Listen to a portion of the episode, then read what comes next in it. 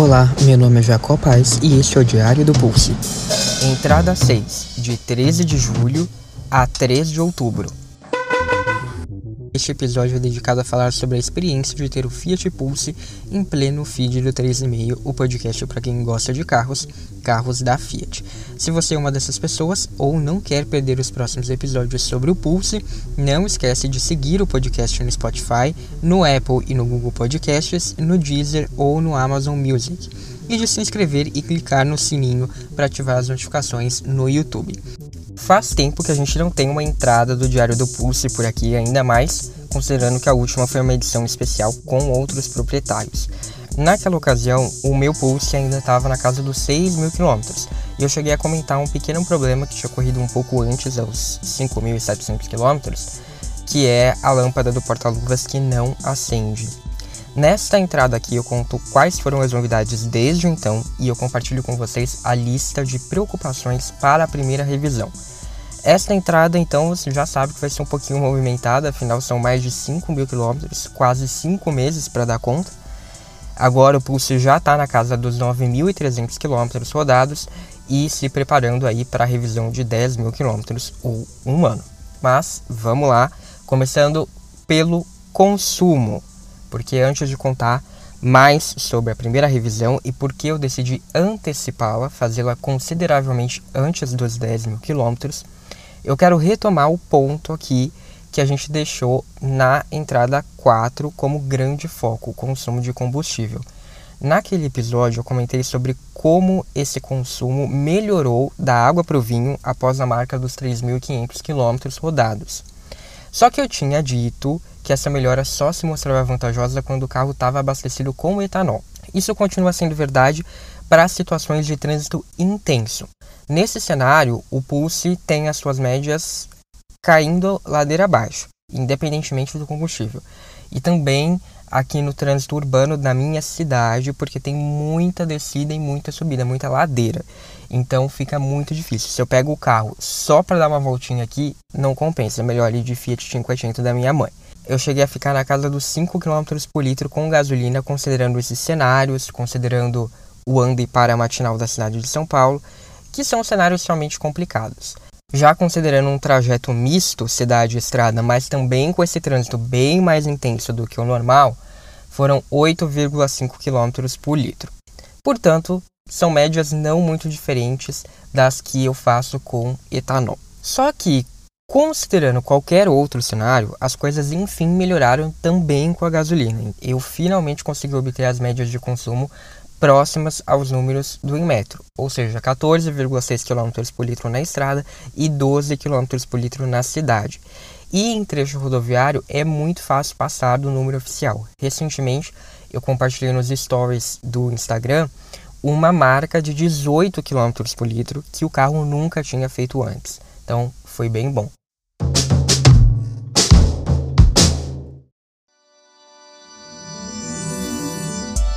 Pessoal, antes de continuar este episódio, eu quero pedir a sua ajuda. A Fiat preparou uma pesquisa pensando exclusivamente em nós, fãs da marca, com o objetivo de conhecer a gente melhor e nos aproximar ainda mais dessa marca pela qual nós somos apaixonados. É rapidinho, você responde em menos de 5 minutos e ajuda o 3,5 a ter acesso aos conteúdos da marca, para trazer cada vez mais coisa bacana. Então, por favor, responde lá, porque a nossa opinião é extremamente importante. Ah, e atenção, durante a pesquisa, na hora de responder a pergunta sobre o perfil do clube, você tem que colocar o arroba 3,5 podcast, tá? Eu vou deixar o link na descrição do episódio, mas você também pode digitar bit.ly barra pesquisa Fiat. E agora, vamos voltar para o episódio. Quando os indícios da melhora com a gasolina começaram a aparecer, eu fiz o teste dos três tanques para comparar os consumos com etanol e gasolina. Esse teste consiste em medir na bomba o consumo médio de três tanques com etanol e três com gasolina. Depois disso, você faz uma média dos três tanques com cada combustível para calcular a diferença de consumo e ver qual deles rende mais. Com o etanol, as médias dos três tanques foram 8,32, 9,47 e 9,35 km por litro. Então, somando tudo e calculando a média desses três tanques com etanol, a gente tem o um número de 9,04 km por litro. Com gasolina, as médias dos três tanques foram 12,77, 12,82 e 13,45. Então, somando a esses três tanques e fazendo a média deles, a gente chega no número de 13,01 km por litro com o derivado do petróleo. Isso quer dizer que o meu Pulse pode chegar a ser cerca de 45% mais econômico com gasolina. Para calcular o rendimento do etanol em relação à gasolina, a gente tem que dividir o consumo médio com etanol pelo consumo médio com gasolina. Então, nesse caso, 9,04 por 13,01, o que dá 0,69. Isso quer dizer que, para ser mais econômico rodar com etanol, o preço do litro desse combustível precisa ser até 69% mais em conta do que o da gasolina. Caso contrário, compensa utilizar a gasolina. Atualmente, na minha região, a gasolina está saindo por R$ 4,79 e o etanol por R$ 13,49, o que faz com que a relação seja de 72%. Ou seja, você pega o preço do etanol e divide pelo preço da gasolina, então vai dar 0,72, 72%. Logo, para mim, é mais econômico agora abastecer com gasolina e por isso eu mudei de combustível nos últimos meses. Não estou mais usando etanol. Para finalizar esse tópico, eu devo dizer que eu estou muito feliz hoje com o consumo do Pulse, porque ele está entregando os números oficiais com ambos os combustíveis na maior parte dos cenários. E os números oficiais são bem bons, considerando a potência do carro. Mas é importante dizer que eu mudei muito o meu estilo de direção. Agora, confirmando o que eu tinha dito anteriormente, eu raramente utilizo o modo automático. Eu sempre dou preferência pelo manual, no qual eu tenho mais controle da faixa de rotação do carro. Eu mantenho o pulse sempre no intervalo entre 2.000 e 3.000 rotações, dentro das sete marchas simuladas. A redução com o freio motor, antes de paradas, como em semáforos e lombadas, também virou um hábito. E eu sempre noto que após fazer isso, essas reduzir na aleta antes de parar totalmente, as médias tendem a aumentar no computador de bordo. O que me faz lembrar até dos carros elétricos, né, que eles usam a desaceleração para ganhar carga na bateria. Juntando tudo isso, eu venho obtendo médias excelentes mesmo com o modo esporte ativado, e eu passei a utilizá-lo muito mais. Isso porque, como eu uso o modo manual e eu mantenho o carro quase sempre nesse intervalo de rotações, a diferença no consumo de combustível não fica tão grande. Hoje mesmo, quando eu vim gravar essa entrada, eu até fiz um teste, porque ontem eu vim para esse mesmo lugar, também sem trânsito, é um circuito misto, né? um pouco de cidade, um pouco de estrada. Ontem eu vim sem o modo esporte ligado. Quanto que deu? 12,3 km por litro. Hoje eu vim com o modo esporte ligado e também deu 12,3 km por litro. Então, para mim isso é muito bom, porque em compensação o carro fica muito mais do jeito que eu gosto. Ele está mais esperto, ele tem a direção um pouco mais precisa, o pedal do acelerador fica com abertura mais progressiva, mais natural. E de quebra, se eu preciso fazer uma ultrapassagem ou uma retomada, ele vai estar tá muito mais esperto, muito mais ligado e com certeza não vai decepcionar. Em resumo, eu estou ainda mais em sintonia com o Pulse, tanto em termos de prazer de dirigir quanto no bolso, na economia de combustível, e eu estou adorando isso. Eu fiz também nesse período uma nova viagem para Pedra Bela em agosto para comemorar o Dia dos Pais. Na entrada 4, eu fui para Pedra Bela também foi a primeira grande viagem do Pulse, só que desta vez o carro estava mais cheio, ele estava com a capacidade máxima de 5 pessoas. O interessante é que dessa vez eu fui com gasolina no tanque, o que permite fazer uma comparação com o que a gente viu na entrada 4, porque naquela ocasião, se você se lembra, eu utilizei etanol e o consumo no percurso de ida e volta foi de 11,4 km por litro, considerando uma velocidade média de 56 km por hora. Esse número é 11,7% superior à média oficial do Inmetro de 10,2 km por litro na estrada. Apesar de que a gente teve aí um consumo misto, né, no caso, porque eu rodei também lá na cidade e também aqui até pegar a estrada, então dá para considerar que uma parte disso foi trecho urbano. Desta vez, com gasolina, o Pulse fez 14 km por litro ao longo dos cerca de 320 km e a velocidade média foi de 57 km por hora. Esse número fica 4,1% abaixo do número oficial do Inmetro. Mas eu não considero isso uma marca ruim nem contraditória com o que eu disse anteriormente, porque, como eu disse na outra viagem, a gente tinha apenas quatro pessoas no carro. E agora, eram cinco. E duas dessas pessoas, meu pai e minha avó, são um pouco mais robustas, vamos assim dizer. Então, como se pode imaginar, nesse cenário o que mais pegou foi o aperto na ida, porque tanto meu pai quanto minha avó ficaram no banco de trás. Segundo eles, não foi uma coisa assim sofrível, nossa, mas foi apertado, lógico. Na volta, a minha avó veio no banco do carona então essa reorganização já melhorou bastante as coisas. Isso não é uma reclamação, é apenas uma óbvia constatação que a gente está falando aqui de um SUV bastante compacto, feito para carregar quatro pessoas com conforto e cinco apenas quando for necessário. Ao completar 8 mil quilômetros, o Pulse ganhou uma vitrificação de presente. Quem me acompanha lá no Instagram, arroba 3,5 podcast, viu isso nos stories. Eu postei lá tanto quando eu deixei o carro para fazer a vitrificação, quanto o resultado. O procedimento de proteção da pintura foi realizado no estúdio Itália, certificado pela Soft 99 com a H7 Glass Coat. Esse produto protege e preserva o verniz e a pintura com uma super camada transparente que pode durar até 3 anos. Essa camada ajuda na proteção de raios UV, repele a sujeira e água e reduz a necessidade de lavagens. O toque também fica bastante macio, eu adorei o resultado. Apesar de a pintura ainda ser nova e, portanto, em termos estéticos, não se trata de algo tão necessário assim, eu levei em conta o fator proteção para optar por fazer o serviço. Além disso, eu esperei cerca de um ano aí para fazer, porque assim a pintura já teria alguns micro riscos, alguns arranhões que poderiam ser recuperados e de fato foram.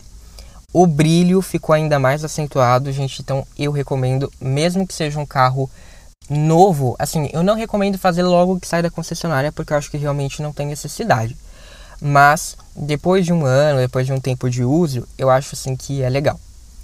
Outra pequena novidade que a gente teve foi mais uma atualização de software da Central Uconnect em 23 de setembro. Esta é a segunda atualização que eu faço, mas demorou bem mais que a primeira. Até porque na telinha ali apareceu que a previsão era de 5 minutos, mas o carro ficou quase 30 minutos atualizando. Eu não notei nenhuma diferença depois, então eu não sei o que, que exatamente mudou nessa atualização. Eu até pensei, criei a esperança de que os mapas pudessem ter sido atualizados, deixando a versão que é de 2020 para trás, né, já está bem desatualizado em alguns casos. Isso porque eu moro na Grande São Paulo, imagino então quando são regiões ainda mais remotas, então deve estar tá mais desatualizado ainda. Mas infelizmente não foi esse o caso. O mapa continua exatamente na mesma versão. E falando em mapas, já que esse é a atualização é um recurso em tese do Connect Me, eu devo dizer que eu recebi o primeiro aviso de renovação do pacote. Inclusive, eu compartilhei isso lá nos stories também do 3,5. Ou seja, está chegando o fim do período de degustação que se encerra em novembro. Por enquanto, eu ainda não decidi se vale a pena continuar assinando, mas eu fiz um post com todos os valores e com considerações importantes sobre o custo de aquisição dessa tecnologia. Eu deixei esse conteúdo lá no Medium, medium.com/barra 3,5 podcast. Então eu não vou me prolongar aqui por hora. Quando eu tomar uma decisão, aí sim eu falo por que, eu tomei a decisão de continuar assinando ou não. Provavelmente na próxima entrada eu já vou falar sobre isso. Mas se você quer um panorama, uma coisa mais geral, quer saber se vale a pena ou não, eu deixei esse conteúdo lá no Medium e vou deixar também aqui nas referências desse episódio. Depois de muito tempo sem me preocupar com o consumo elevado de óleo, na verdade, desde a atualização que eu fiz, que eu comprei na entrada 3, eu voltei agora a ficar um pouco preocupado quando o carro atingiu 8 mil quilômetros. Isso porque o nível voltou a baixar. Calma, não é de modo preocupante como antes, em que a vareta chegou a sair seca, mas sim dentro do limite aceitável declarado no manual do Pulse, mas ainda assim a gente acende um sinal de alerta, né?